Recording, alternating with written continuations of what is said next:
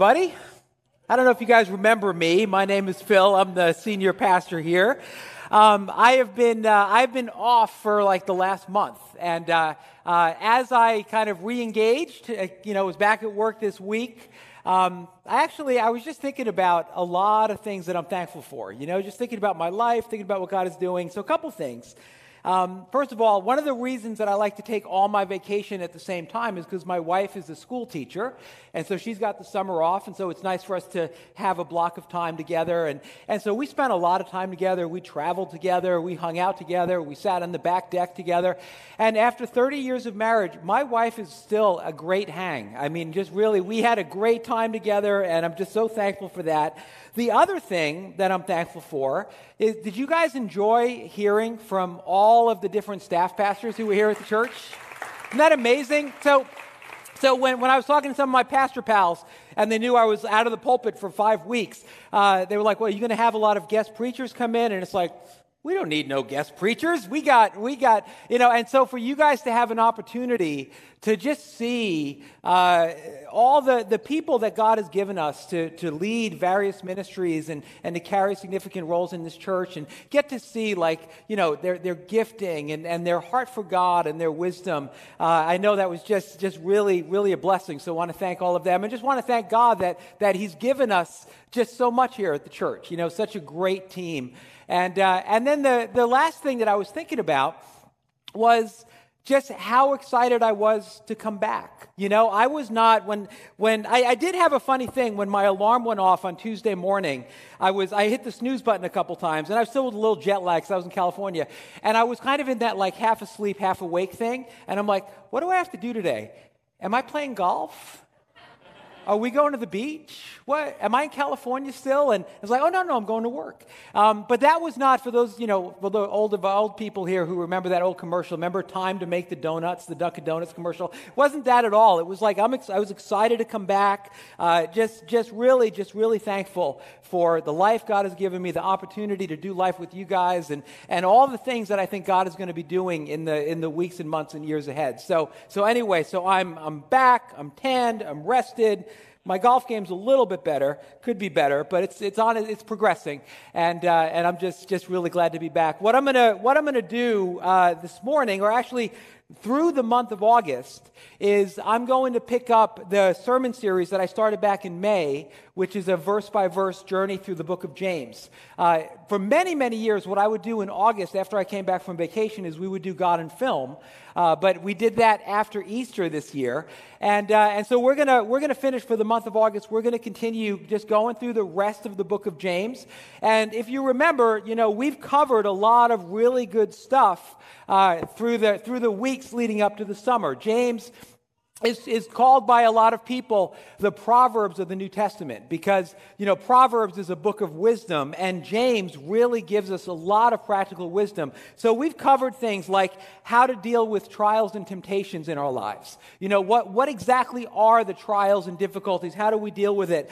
We talked about our relationship to the Bible, how the Bible can strengthen us, can really give us like what we need in life, the truth that we need to stand on. We talked a lot about how to treat people in some, in some, different, some different ways, what real faith looks like, uh, heavenly wisdom, lots of really good practical stuff. And so today, we're going to look at a section of Scripture that tells us how we should think about the future because we all think about the future. And I think Americans kind of unique in the way that we that we we're always thinking about the future. We're fascinated with the future.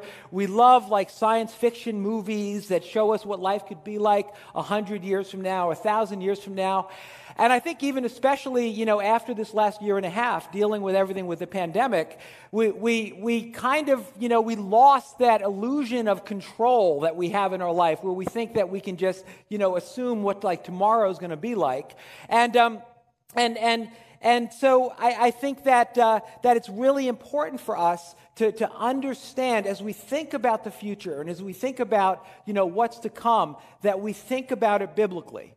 And so I want to look at this, uh, this passage from, from James chapter 4, uh, verses 13 to 17. And, and what we're going to see here is that James will identify three wrong ways to think about the future. And so we're going to kind of walk through that. So if you want to open up your app and go to the fill in the blank notes. You can follow along and, and see all the scriptures, and, and, uh, and then you can email that to yourself so you have it if you want to save it. Um, so, we're going to identify wrong ways that we think about the future, and then identify within the text what the right way is to think about the future, to deal with the future. So, starting uh, verse 13 in chapter 4, James writes, Now listen, you who say to today or tomorrow we will go to this, this city or that city, spend a year there, carry on business, and make money. Why, you do not even know what will happen tomorrow. What is your life? You are a mist that appears for a little while and then vanishes. Instead, you ought to say, If it is the Lord's will, we will live and do this or that. As it is, you boast in your arrogant schemes. All such boasting is evil. If anyone then knows the good they ought to do and doesn't do it, it is sin for them. So let's start with what's the very first thing that we see here, right? The very first mistake that we, that we make when we're thinking about our future, the first is planning without God. Planning without God. James 4:13, he says, "Listen, you who say today or tomorrow we're going to go to this city or that city, spend a year there, carry on business and make money." Now, now James gives this like illustration of some business people in Jerusalem making a business plan, right? And so what they say is, is all right, we got it all figured out. We're going to go to this city. We got this business model. We're going to make a lot of money. It's going to be really good. But what you realize here, there isn't a single mention of God in the entire business plan right? There's no mention of God. It's like, we got it all figured out. We're going to do this, then we're going to do that. It's going to work out great. Everything's going to be up and to the right.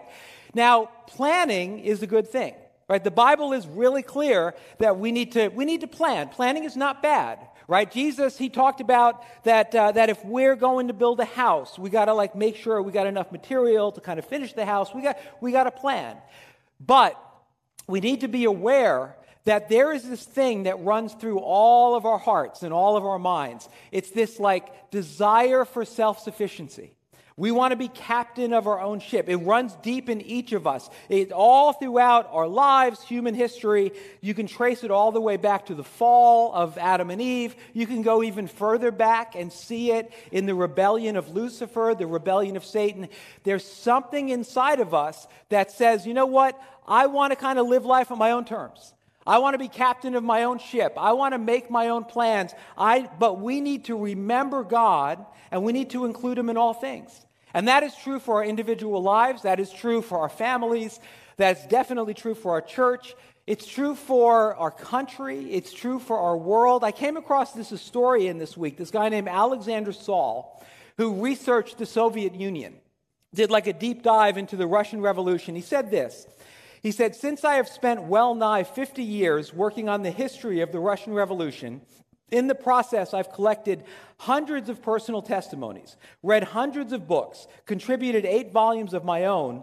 But if I, were to, if I were asked today to formulate as precisely as possible the main cause of the ruinous revolution that swallowed up some 60 million Russians, I could not put it more accurately than to repeat the, the phrase, men have forgotten God. What is more, if I were called upon to identify the principal trait of the entire 20th century, I would be unable to reflect anything more precise than this statement men have forgotten God. And so the 20th century was the bloodiest century we've ever seen. 110 million people were killed in, in the world wars, the conflicts that we had.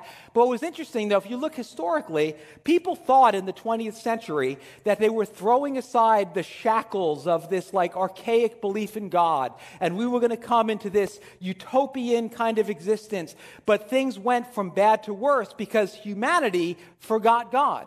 And it concerns me as I think about, you know, we're 21, year, 21 years into the 21st century.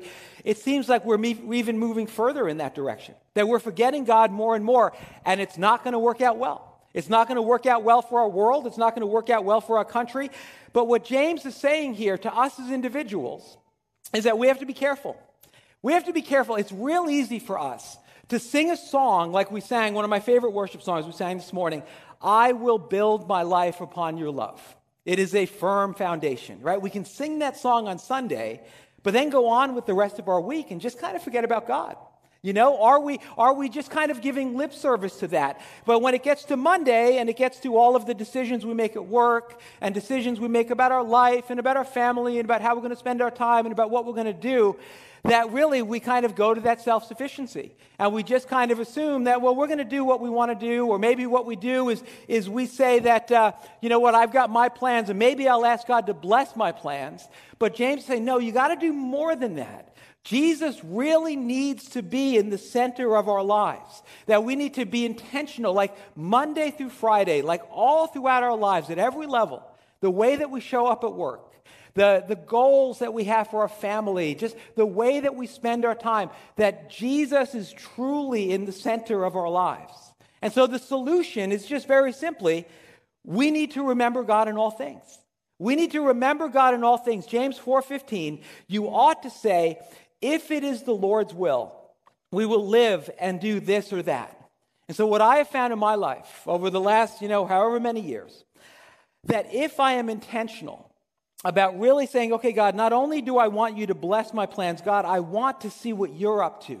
God, I want to know what you're doing in the world, and I want to, I want to be a part of that. The more I do that, the better my life is. Doesn't mean the easier my life is. But what it does, though, is it gives me a strength. It gives me a focus. It gives me a purpose that I can't make get anywhere else, and it makes all the difference. And I want to say this too, because one of the things that we're seeing in our culture right now, with you know the last year and a half that we've had, and the pandemic, and then there's the vaccine, and now there's this Delta variant, and you're hearing about breakthrough infections, and all of this, like what's happening as the illusion of kind of control has been stripped away, people's anxiety is through the roof. I mean, like statistically, like you know that. You probably know your anxiety levels are higher. Maybe you've got some family members who are really, really struggling. But statistically, you know, Americans, people all over the world are stressed out. People are afraid. People are, are really having a good, uh, a difficult time because we're facing the reality that life is pretty iffy. Life is precarious. And so if we are intentional about putting God in the center of our life, and including Him in all of our plans and everything that we do, it's going to make a really big difference when we say, okay, God, my life, my day, my plans, all of it is in your hands. Christians, for hundreds of years, there was this tradition where when they were writing a letter, they would, they would after they signed their name, they would put the initials DV at the end of every letter. And DV stood for the Latin phrase Deo volente, which means Lord willing. And so that would be a really good thing for us to get back in touch with. That we just understand that we depend upon God, we include Him in all things. Proverbs 16 9 says, In their hearts, humans plan their course, but the Lord establishes their steps. And so that leads us to the second mistake that we can make presuming about tomorrow. Presuming about tomorrow. In other words, we have this tendency to kind of think that we're going to live forever. Now, you know, you know you're not going to live forever. But we just kind of think, well, I got, you know, 20, 30, 40, 50 years, whatever. I got, I got all the time in the world. There's this tendency that we have. And James, he calls that out. Verse 14, he says, listen, you don't even know what's going to happen tomorrow. What is your life? You are a mist that appears for a little while and then vanishes. And so we shouldn't presume about our future. Don't make assumptions for a couple reasons. One, is because life is unpredictable, right? You don't know what's going to happen. Like, you know, you make plans for next year or the next decade. You don't know what's going to happen tonight. I mean, we, we really don't know what's going to happen. We can't assume anything. There are no guarantees. And as I said, this past year and a half really taught us that. And a lot of people are freaking out as a result of it. You don't know if there's, you know, if there's a drunk driver in your future. You don't know if there's going to be a trip to the doctor's office that could kind of, you know, a diagnosis that could change everything. You don't know if there's going to be some global thing or some, we don't know. It's all unpredictable. And so many people nowadays are freaking out and they're anxious, but we don't have to freak out. We don't have to be anxious. What we need to do, we need to let the reality of the uncertainty of life and not presuming upon the future, don't let it be something that causes you to freak out and be afraid. Let it be something that really drives you to Jesus. Let it be something that makes you say, okay, I am going to be really intentional. I'm going to lean on the Lord. I'm going to trust in Him. I'm going to rely upon Him. And let me just say this that maybe there's, you know, a number of you that are, that are here in the room or those of you who are watching online, maybe like right now you're really stressed about something. Like there's, there's stuff that's going on maybe in, in, in your heart, in your family, in your job, what we know, the, the fears of Delta or whatever it is, that you just, I think what God wants you to know, and He wants to speak to your heart this morning and just say, listen, don't be afraid. Don't be afraid. Just know that I am big enough. I can deal with all of the interruptions and all of the surprises. You know that, that old saying, we don't, we don't know what tomorrow holds, but we know who holds tomorrow. And when that becomes like a reality, when that becomes the foundation of our life, it makes all the difference. And so life is unpredictable. The other thing that James is saying here is that life is short. Life is really short. He says it's a mist. The Greek word is atmos. That's where we get the word atmosphere. And so he's basically saying it's like, it's like a fog that kind of rolls in and then rolls out. So last week I was in California and I, I actually I got this like once in a lifetime opportunity uh, to play golf at Pebble Beach which was amazing. I don't know if there are any golfers out here, but that's kind of like, you know, the, the, the, the promised land.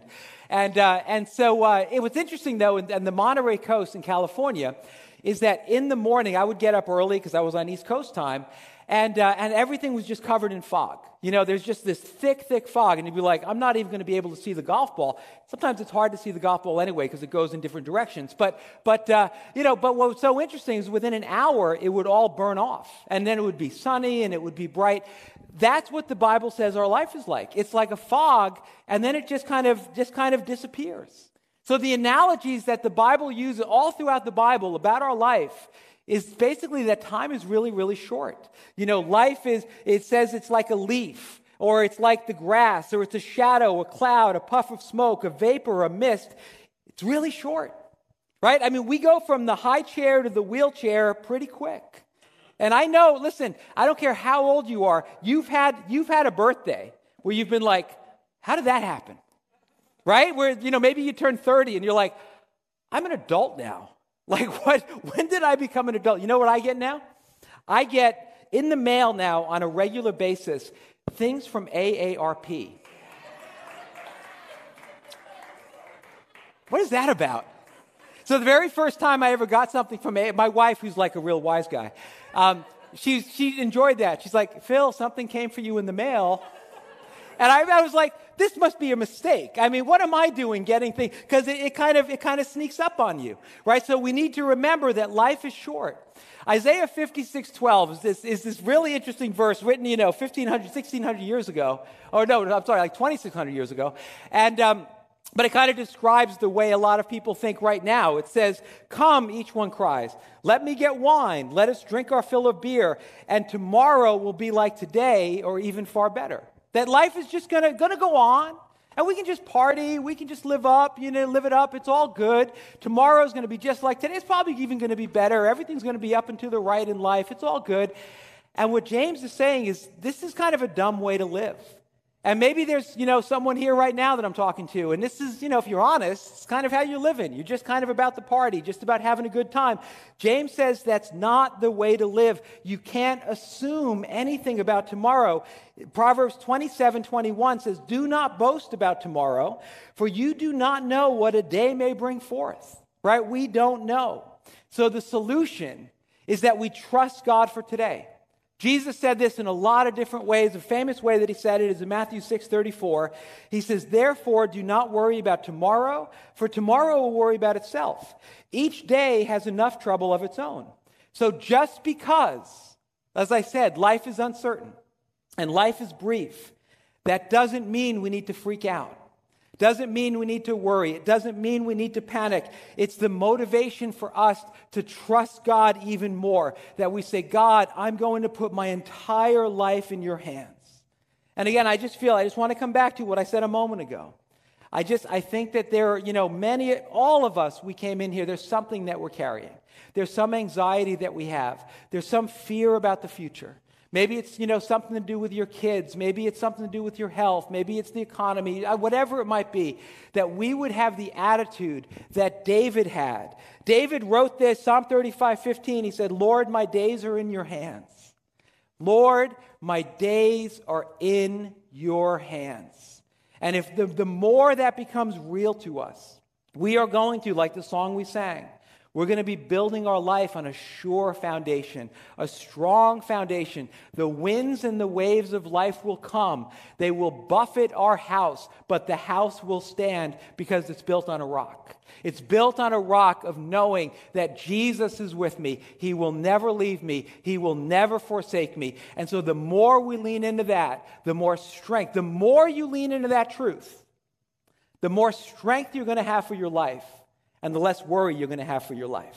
You'll have the peace that passes all understanding, which leads me to the last thing, and that's living for the wrong things.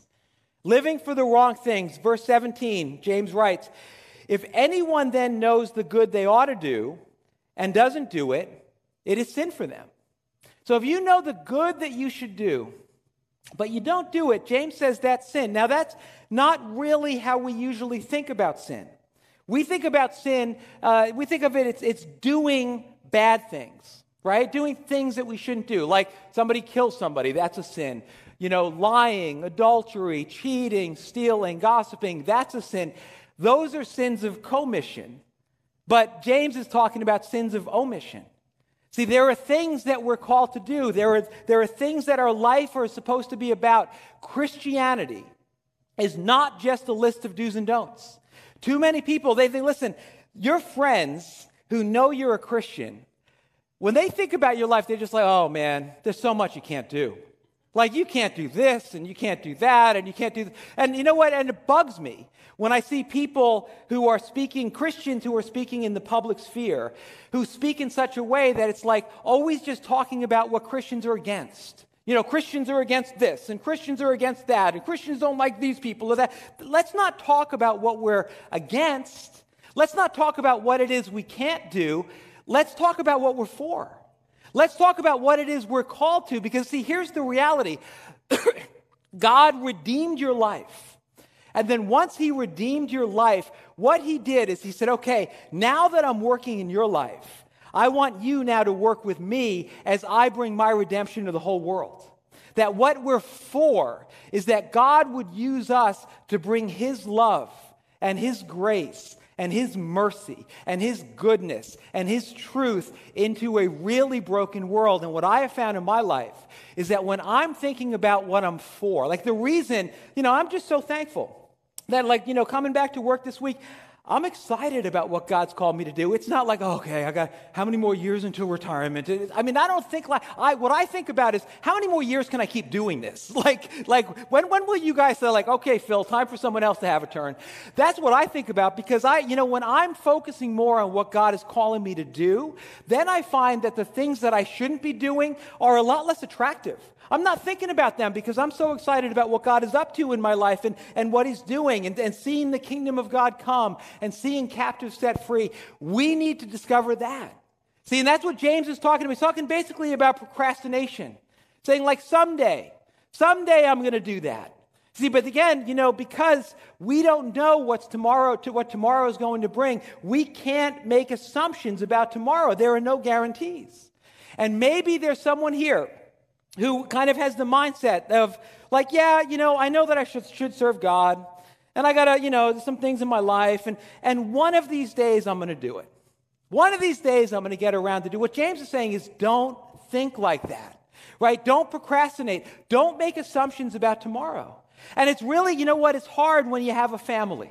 Right? Maybe some of you, you've got a family, you got little kids, and you're like, well, you know what, my kids are little, and it's really busy and it's hard. So when they get a little bit older, then I'm going to get serious about God and I'm going to serve Him and I'm going to walk in my purpose and all that good stuff.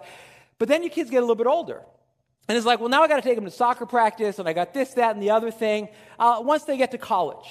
And then they get to college and it's like, well, college is expensive and now I'm getting these bills, so I need a part time job. Once they get out of college, once I retire, once I get, once this, once that, what James is saying is no, listen, don't think that way.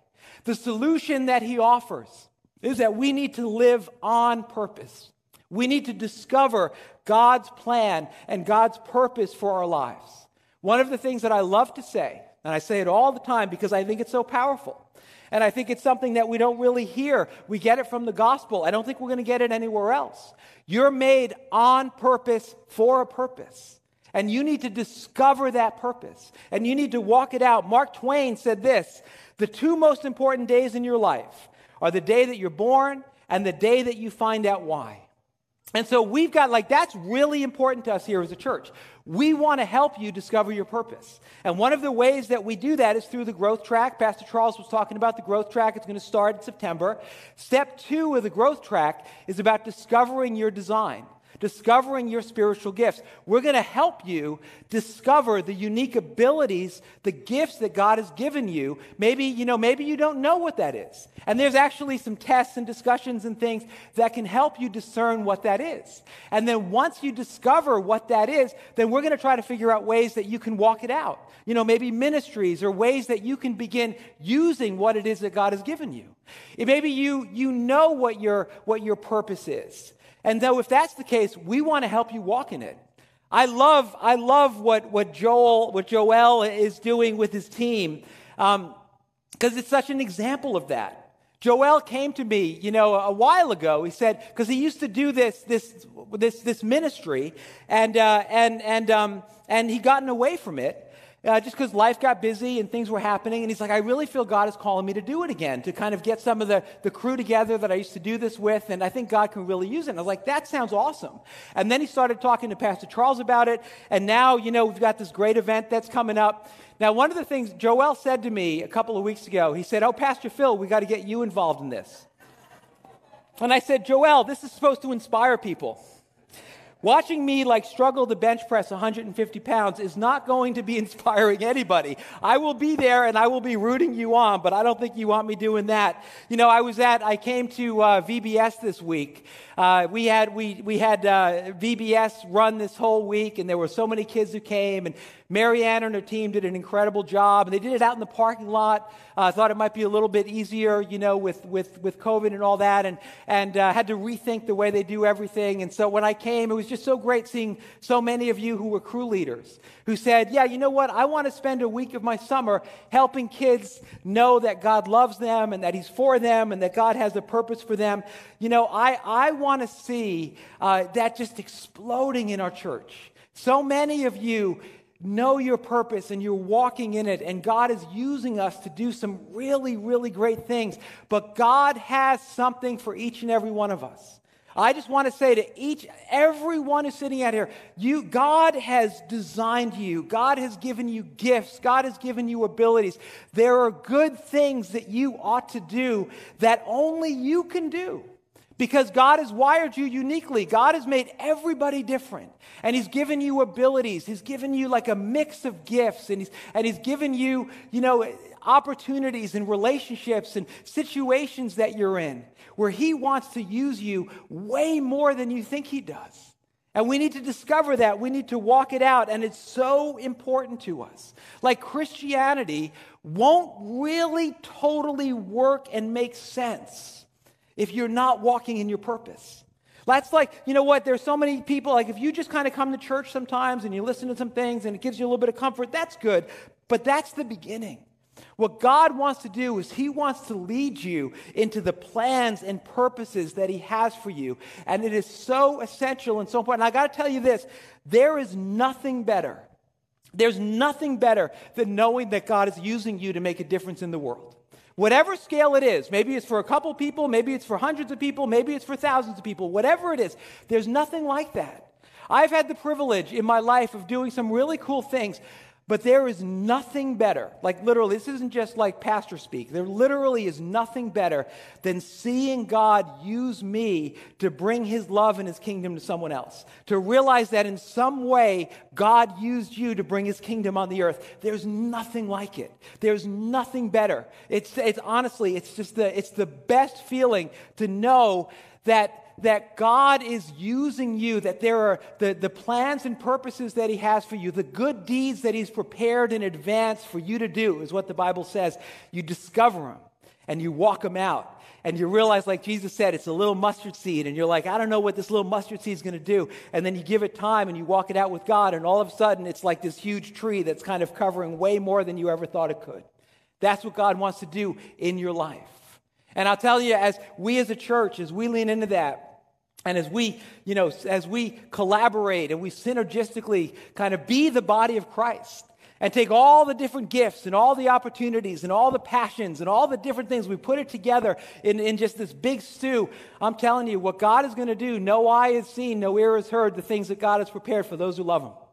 And I just believe that, that you know, there's a verse in, in Acts about David, and it talks about, Peter's talking about David, and he says, and, and he talks about David being faithful to his generation. And what that means is that God had a specific call for David thousands of years ago. And God has a specific call for you. There's something, as he, when He dreamed you up and He redeemed your life, there's a way that He wants to use you to make this life, make this world better, to bring His kingdom, to bring His love, to bring transformation. And it's really important. Jesus told this parable. It's called the parable of the talents. It's in Matthew chapter 25. And it's one of those parables that Jesus told that, like, you hear it and you're like, well, that, that seems kind of weird, that, or is that really fair? And so what he said is that there was this, like, you know, this wealthy dude who's kind of going away for a year. And he calls together some of his servants, and he gave one guy like 10 bags of gold, you know, these, these talents of gold, or these bags of gold. He gave someone else five bags of gold, gave someone else two bags of gold, gave someone else one bag of gold. And then he came back like a year later. And so the guy that had given 10 bags or 10 talents to, the guy's like, well, here you go. I, you know what? I took the 10 and, and I did this thing, and, and now there's 20. And then the guy who had five had 10, the guy who had two had four. Then he gets to the guy that he'd given the one talent of gold or the one bag of gold to. It says this in verse 24, Matthew 25, 24.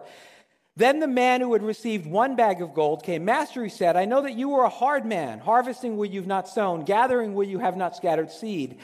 So I was afraid and went out Actually, that doesn't make any sense. I know that you're someone who harvests, and so, so I was afraid. So I, anyway, it's not exactly a logical response to that truth. So I was afraid, and I went out and hid your gold in the ground. See, here is what belongs to you. His master replied, You wicked, lazy servant. You knew that I harvest where I have not sown and gather where I've not scattered seed. Well, then, you should have put my money on deposit with the banker, so then I returned, you would have received it back with interest. That maybe that worked a couple thousand years ago, but now banks offer negative interest, so that wouldn't really work today. But, but he says, So take the bag of gold from him and give it to the one who has 10 bags. For whoever has will be given more, and they will have an abundance. Whoever does not have, even what they have will be taken from them. And that may seem like, well, well why do you take that, the one bag, and give it to the person who's got all the bags? Jesus just wants you to know that it's a really big deal. You walking out your purpose, discovering your spiritual gift and walking it out and living on, you know, on purpose for a purpose is a really big deal.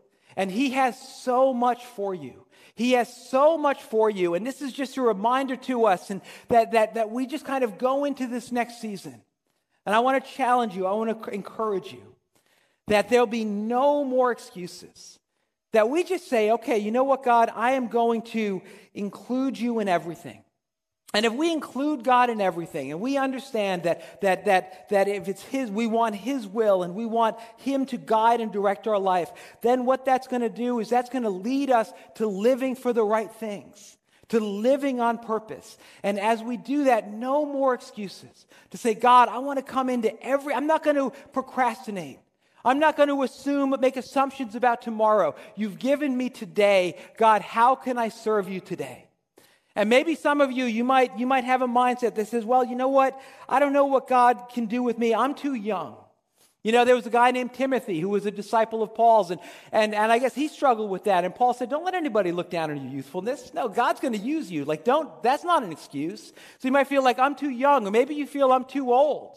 You know, listen, if you're retired, you've got a lot of time. Like you've got, you know, every, we all got to figure out how to juggle different responsibilities. You can just focus this season of your life. You can focus on God and say, God, what do you, what do you have for me? What do you want me to do? Don't say, well, I don't know enough. I got to know more of the Bible. No, no, be faithful with what you have and then God's going to give you more. Maybe you might say, I've messed up my life too much. There's too much tread on my tires. I don't know. Is listen, God is going to redeem those broken areas of your life. This is what God does. I, I, I, love, I just, I just love watching what God does. Because Satan comes into our life, right? He attacks us. And he thinks, okay, I've got this plan, and I'm going to do this, I'm going to do that, I'm going to do this other thing, you know, and, and I'm going to mess up their life. And so he does it. And we go along with it. And our lives get messed up. And then God steps in, right? But God, he comes in and he redeems our life. And then he takes those very things those very things that Satan meant for evil, and he turns it around and he, and he uses it for good. Those very ways, those, those sins that you've had, those ways that you blew up your life, those challenges, difficulties, you'll see that now God is going to use you to, to minister to people who've gone through the exact same thing. So not only, you know, Satan must just get very frustrated. Because not only is your life not destroyed, now, because of what you've gone through, you're bringing life to countless other people. See, that's what God does. He redeems the years that the locusts have eaten, so no more excuses. No more presuming about tomorrow. No more living for the wrong things. Let's, let's just say, okay, God, you've given us today, and I'm going to serve you with all that I am. And I just want to kind of throw out this challenge to some of you because I think that there, there's, you know, probably some people out there who maybe, you know what, there have been times in your life where God has really used you. But for whatever reason, you know, circumstances or whatever it is, you've kind of found yourself a little bit on the shelf, maybe kind of drifting, kind of going through the motions. We're, we're coming upon uh, the fall. And uh, for those of you who've been around, you, you know that every fall we do something, we call it our life group campaign. And so for three months, uh, we, we all get on the same page, right? We've got all these small groups, these life groups, and, uh, and everybody, you know, studies the same thing. And so in your life groups, you talk about a certain, a certain topic that's going to help you grow in your faith. Uh, and then you're given like a workbook where you can do a little bit of work every day and, and kind of go deeper with it. Uh, my sermons will kind of line up with what it is that we're talking about. And so this fall, I'm really excited about what we're going to do. Uh, it's, some, it's different than what we've done in the past. We're going to center our fall life group campaign on that uh, television show, The Chosen. So you might have, you know, you probably have heard of it. You've heard me talking about it. The Chosen is an incredible show about the life of Jesus. And so there's eight episodes in season one. And so what we're going to do for our life groups, uh, episodes are like 30 to 40 minutes. And so, so your life group's going to watch an episode together. And then we're going to have discussion questions for you to, to, to discuss and talk about what it is that you're seeing. We found this great workbook that we're going to give to everybody that will enable you to do a little bit of work every day. You know, one, one week might be focusing on the calling of Peter. Another week is focusing on Nicodemus. Another week is focusing on healing. My sermons will line up with with the particular Bible story that's being depicted. I'm really excited about it because, because if you haven't seen The Chosen, it's unlike any Jesus show or movie that I've ever seen because it just makes Jesus so real and just does such an incredible job of just making everybody like so relatable. It's going to make you like love Jesus more and really want to serve him. So I'm excited about that. I say all, the, all of this now because over the next couple of weeks, uh, we're going to be asking uh, those of you who've led life groups to continue, but we're going to be hoping and praying for a lot, a lot more, some, some new life group leaders that some people will step up and say, hey, you know what? I think I want to do that. I think that I want, I want to be someone who can help other people grow in their faith. I want to be someone who can help connect people to Jesus and that I can really be there to pray with people and to help people. And so there's going to be an opportunity. We'll, and we make it when the campaign is going on, it, we kind of like lower the bar because we'll give you lots of material, we'll give you training, we'll walk you through it. And, and I think that for some of you specifically, God might be saying, hey, this is something that I have for you. And so don't make excuses. Don't look at your calendar and just say, no, it's not possible. Maybe at some point in the future, whatever it is you feel that God is leading you to do, let's have this upcoming year be a year where we say, we want all of it. We want all of it. We want everything that we want to be greedy for the things, and we're not supposed to be greedy, right? But when it comes to the things that God has for us, the good works that He's prepared for us, let's get greedy about it. Let's say, God, I want to, I want to increase my faith. I want to increase my vision. I want to give you all of the broken parts of my life and see what you're going to do with it because you are a wonder working God. You are a miracle working God. And I'm going to believe you for some really big things. And if you do that individually in your life, it's going to make a difference. And if we do that collectively as a church, man, we can change this whole region. Not because we're all about that, but because the power of the gospel is all about that. And as we really become the body and we focus on the body as the body, it can make all the difference. And so I'm excited about what God's going to be doing for so many reasons. There's so many, so many things I could talk about, about ways that God is showing up in our church and what He's up to. You know, if you're around, you know what they are. If you're not, hang around some more. Not only will you discover it, we'll figure out the role, the place that, that you, the part that you can play in all of the incredible stuff that God is doing.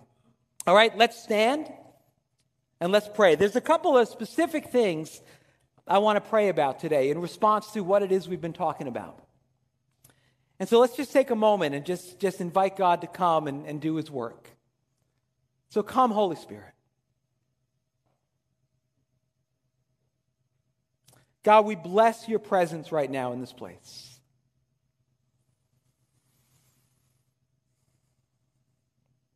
Lord, we just want to make room for you. We want to make space for you, God. We want to welcome you.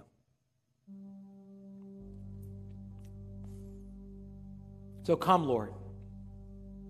Have your way. More, Lord, I bless your presence. See, this right now, this is not just like a way to close the service. Like, God is here, the Holy Spirit is here, and He wants to minister to you. He wants to help you. One of the things that Jesus said, and I think something He wants to do today, right now, is He said that if we, we can take whatever burdens we're carrying and we can give them to Him. And then he, we can give Him our heavy burdens. And He'll give us His burden, which is light. And so I want you to think about whatever it is, the, the thing that's causing you stress in your life right now, the thing that you're anxious about, the thing about the future that you worry about. Whatever it is.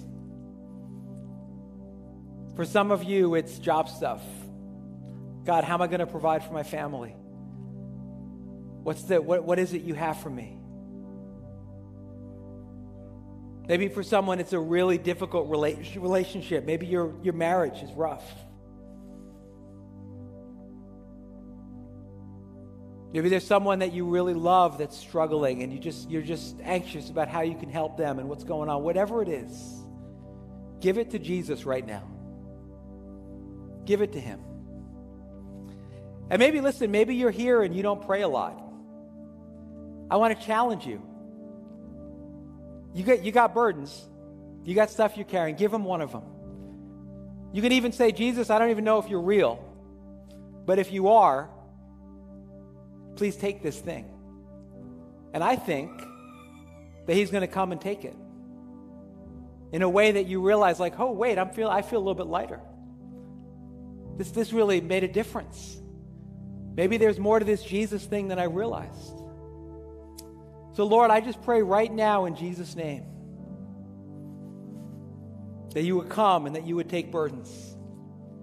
That we would take what James is saying to us not as a rebuke, but as an invitation. As an invitation to live a more abundant life with you in the center, free of anxiety and fear, living on purpose for a purpose. God, that's what we want. So we give you our anxiety, we give you our fear. So come, Holy Spirit. Lord, move in this room right now in Jesus' name. I bless your presence. I pray that it would increase, God, in the name of Jesus.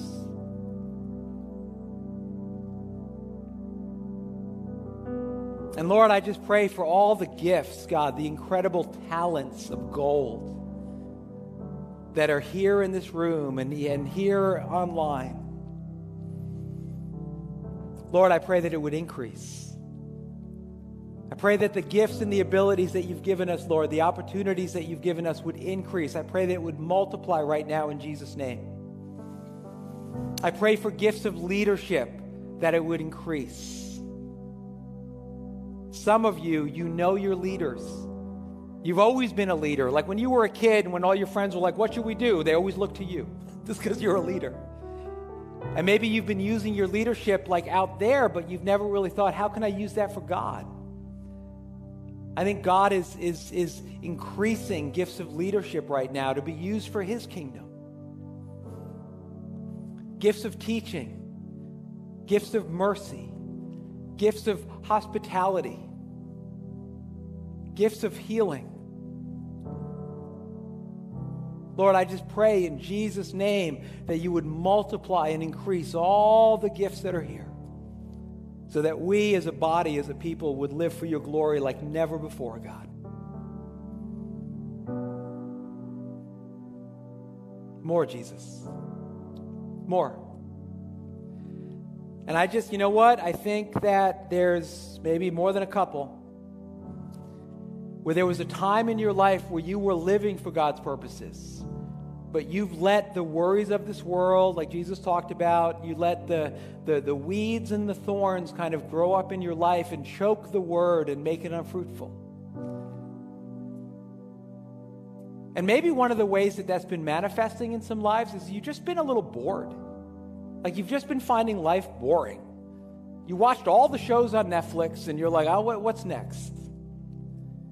And God says, I have something for you. Come back. Come back. Remember. Remember the joy that you had when you were serving me. Remember the joy when, when I was right there at the center. Return to me, and I'll return to you. And so I think for some of you, God is inviting you to kind of get off the shelf. And He's got things for you. So if you feel God stir that up, just say yes. Just say yes in your heart. Say, okay, God, okay. I'm not going to run anymore. I'm not going to be distracted. I'm not going to procrastinate. Lord, today I'm going to I'm going to follow you. And you know what? Listen, if you're if you're here and and you have never given your life to Jesus, maybe one of the reasons you never gave your life to Jesus is you just thought, well, it means I can't do this, can't do that, can't do. No, that's a lie. That's not what it's about. It's about God wanting to give you an abundant life. And it's about God wanting that He made you unique and you have a purpose and He wants to lead you into that purpose and He wants you to discover the incredible things that He has for you. But the reality is, your life is a vapor, your life is a mist. And you can live life not mourning that you're getting mail from AARP, but, but embracing whatever season of life you're in because you know that if Jesus is in your life, you're going to live forever. And this life is just the beginning. You don't have to be afraid. And so, if you're ready to do that, I want you to pray this prayer. I want you to, it's a prayer of commitment and surrender to Jesus. You don't have to say it out loud, you can just say it in your heart between you and God. But I just, I think that there's, there's a couple of you right now that, like, the Holy Spirit is just like knocking on the door of your heart. And you feel your heart beating a little bit faster because God is saying, Let me in. And so if you're ready to let Him in, just pray this prayer. Say, Lord Jesus, I need you. I've been planning my life and doing my life on my own terms. But now I want you in my life. And so I ask that you forgive all of my sins and that you live inside of me through your Holy Spirit. I want to know the purpose for which you created me. And so I accept your free gift of salvation. And from here on out, you're in charge. You're the Lord of my life. Lead me into the life that you have for me. And just keep your eyes closed. But if you prayed that prayer, just raise your hand. Let me know, just so I can just see. Just raise your hand if you prayed that prayer. Okay, awesome. Awesome. I'm going to ask you to do one more thing. If you text follow to 201 584 7188, I'm going to send you an email this week. We can, you know, it'd just be an email just kind of encouraging you. And if that's all you want, you can read the email. But if you want, if you email me back, I'll, we can go back and forth. We can, you know, answer any questions you might have. I can pray for you, whatever's going on in your life. Just want to support you because the decision to follow Jesus is the most important decision you can make in your life. And so if you made that decision this week, we want to help you.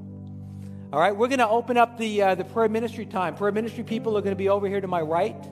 And, uh, and, and God, I think, has been moving and working. Maybe it has something to do with anxieties that you've been feeling, giving Jesus your burdens. Maybe it has something to do with your calling, what you feel God has for you. Whatever it might be, whatever your need is this morning, let somebody pray with you. Let somebody just kind of bless what God is doing and go a little bit deeper into what God is up to uh, this morning with you. You can just come right over here to the right and. My right, and somebody will, uh, will be really happy to spend a couple moments praying with you. All right? God bless you guys. So good to be back with you. Have a wonderful week, and uh, we'll see you next week.